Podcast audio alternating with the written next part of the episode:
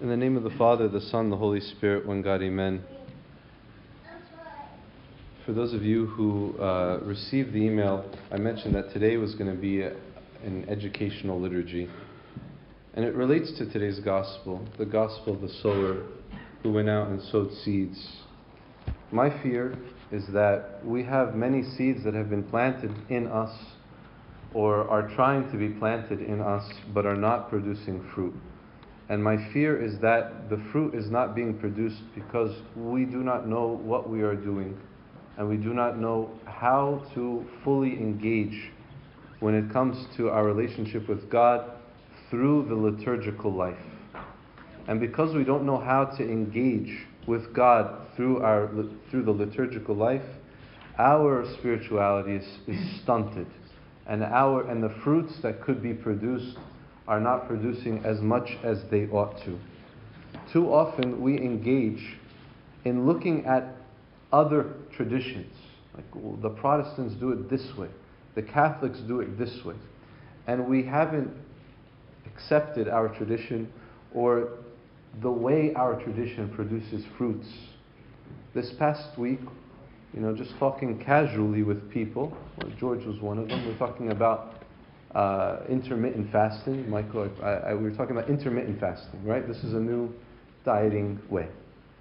Intermittent fasting means for two days a week, you fast without food for a certain amount of time. Does that sound familiar? That's, the, that's, the, the, that's what we do Wednesdays and Fridays in our church, and we've been doing this since the first century. Wednesdays and Fridays. There's a wisdom in the, in the practices of our church that we have had and we continue to have and encourage, but we sometimes resist those, those traditions, thinking that ah, they don't make sense or they're not for our day and age. But it's not true. It's still, we are the same humans that existed 2,000 years ago and, the, and 5,000 years ago. And that's the 5,000 years ago, what? The, the Jewish practices that were done. If you know your Bible and the Old Testament, you'll understand the liturgy.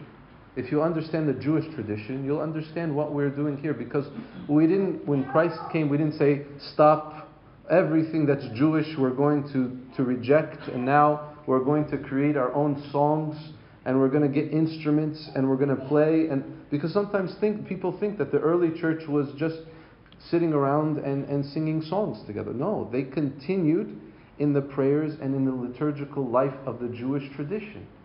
And in Egypt, the Coptic church, because there were so many Jews gathered there during the time when St. Mark came and the Coptic church was starting, that our traditions are also very Jewish. Very Jewish. And that's something for us to be proud of. And so when we understand the liturgy, we are humans and God is speaking to us through the liturgy and we are speaking to God the liturgy, but we have to accept what we're doing. I said two practices this past week. So the one was the fasting. The other was, you know, these TED talks, and people get up and they start to say, TED talks are these uh, are the new religion. It's where you go and you listen to somebody for 15, 20 minutes who's an expert on a topic, and he gives a really or she gives a really good speech, and afterwards, you know, you're you're educated on something.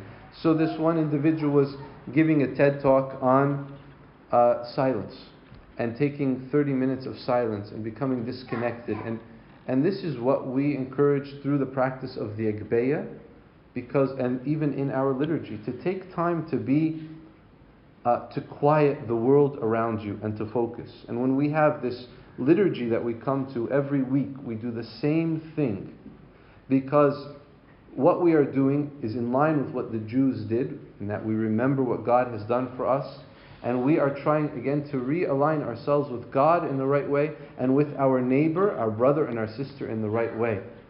And so, these practices, like silence, like praying the Psalms, like coming to liturgy for two hours a week, this is beneficial for you for Monday through Saturday, for the rest of the week. These, it, it carries on its effect. The intermittent fasting, like we said, has physical and spiritual benefits and coming and being in church in a place that might be a little tiring, a little exhausting, a little um, uh, maybe confusing. But I come to church and I try as best to understand the practices so that the seeds that are being sowed within us can yield fruit. The, the seeds, like M. Basrakin said last week, the seeds are the same. What fell on the stony ground is the same that fell on the good ground. So what's the difference? It's the ground. So the ground is our hearts. So how does our hearts that could be stony or thorny or whatever, how do our hearts become good ground? By allowing these practices, by allowing these practices to become a part of our life through the fasting, through the prayers, through the service, whatever I do for others, giving of alms. I started by talking about when we offer the gifts in the very beginning. We offer the gifts, the sacrifice of bread and wine and water, the sacrifice of what we live by. This is what we eat, this is what we drink, our life. If we did not have bread and water, we would die. So we give what we have to God. And we remember that what we are giving to God is what He gave us to begin with. When we say, We offer unto you your gifts from what is yours. This is at the, the end of after Amen, Amen, Amen.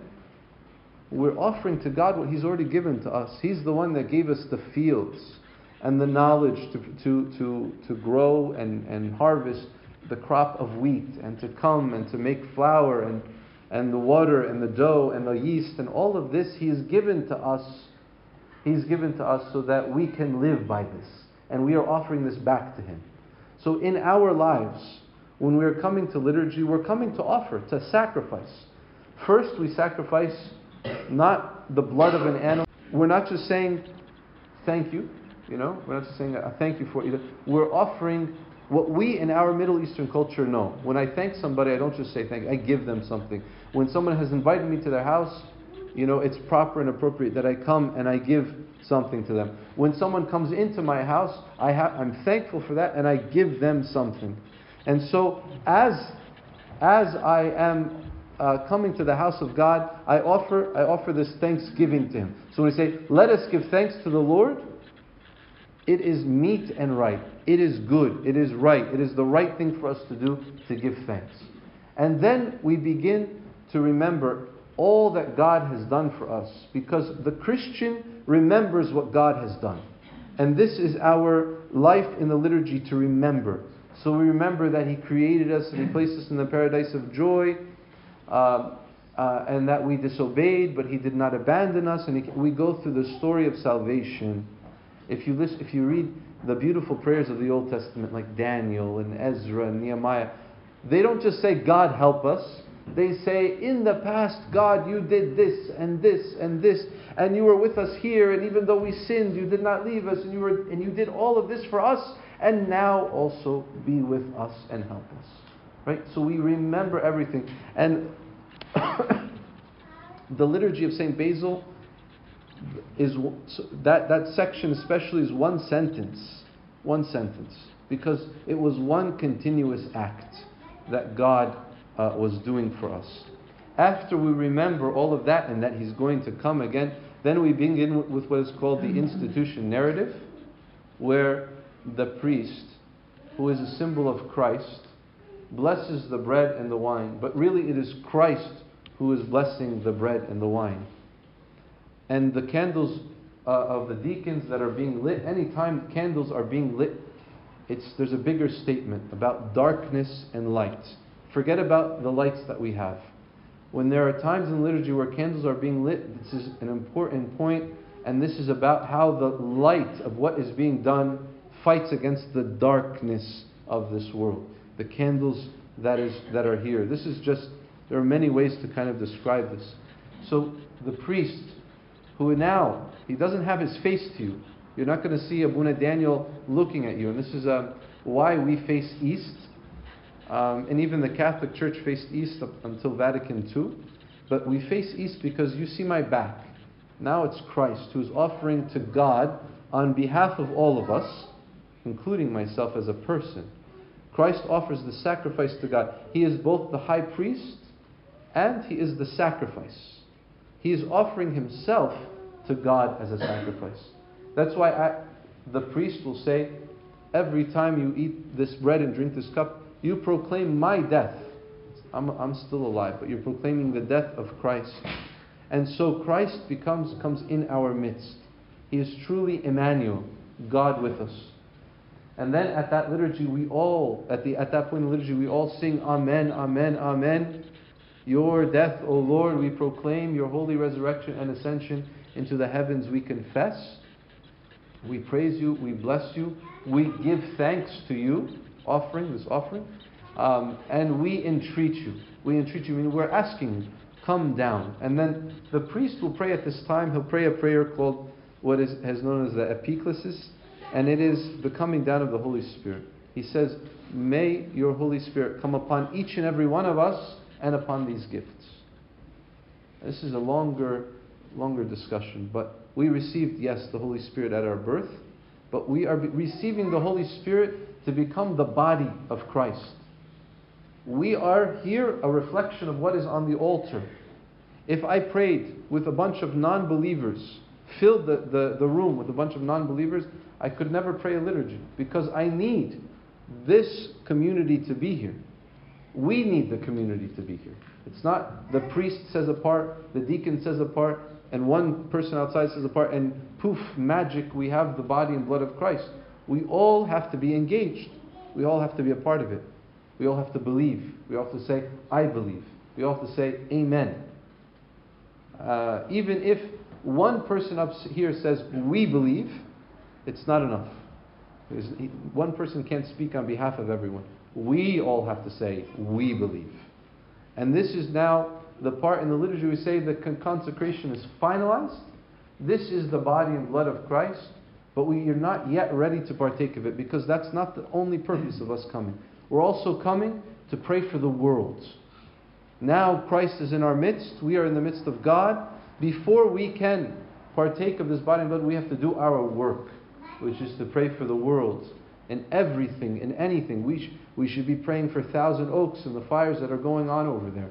We should be praying for Thousand Oaks and the people that were shot in that massacre.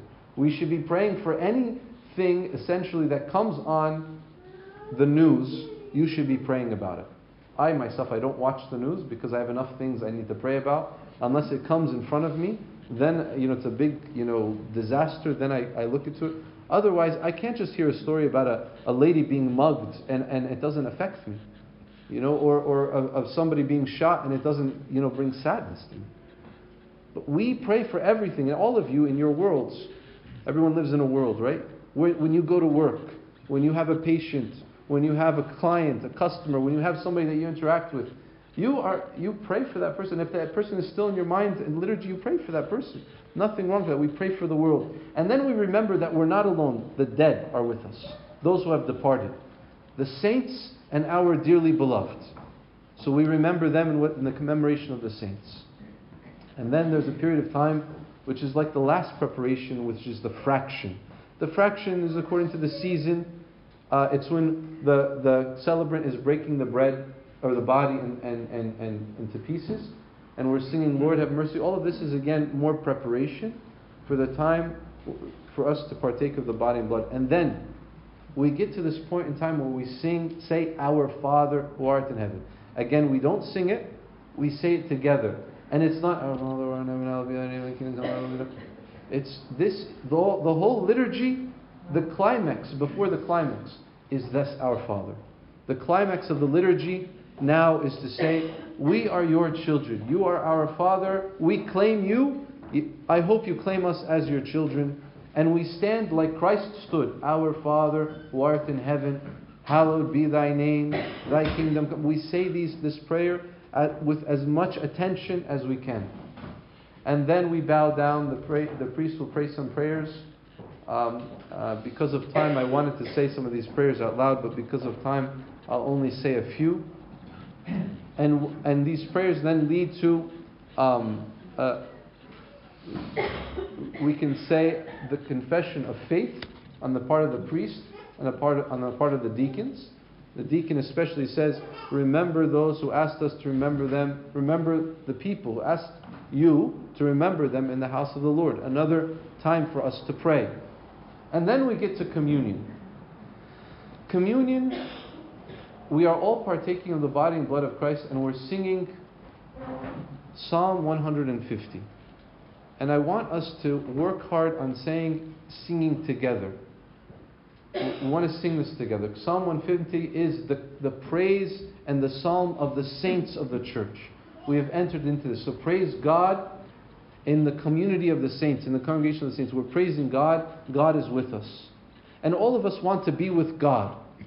So here we are with God. Let's not rush this in the sense of take communion and leave unless there's a very urgent reason. But otherwise, we stay. We're happy. We're in the presence of God. And all the hymns, we've made copies, and I think I saw Rafi pass, pass them out. There are copies of hymns. Before you start a new hymn, just say the hymn of, and let the people see what you're doing. So that we can all participate together, and all of these, uh, we can be a community together, chanting. And then after that, we're not done. There's what's called the final benediction, which is very important. The, very, the sending off, the go in peace that the priest says, is not just goodbye. But we'll leave that to the end to discuss that at the end.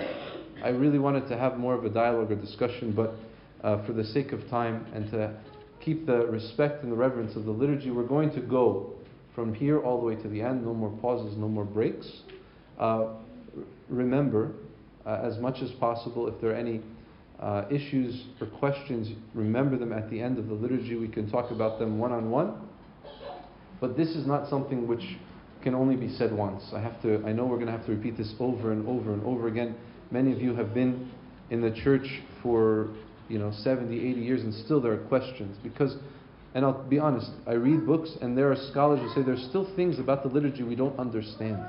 And it's not that we don't understand the words, or we don't, we don't understand the effect and what it does on us psychologically and spiritually.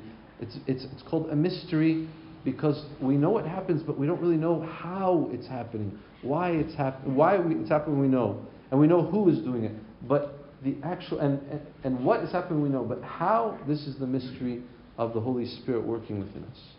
May God allow the seeds that are being placed within us to grow and to produce fruit, and allow us to become more and more spiritual, liturgical people, coming to church eager to celebrate what we're doing and able to take what we do here out to the rest of the world so that we can produce fruits not only in us, in our families, in our homes, and our work environments, but in the community and, and, and further. To God be the glory now and ever into the age of all ages. Amen.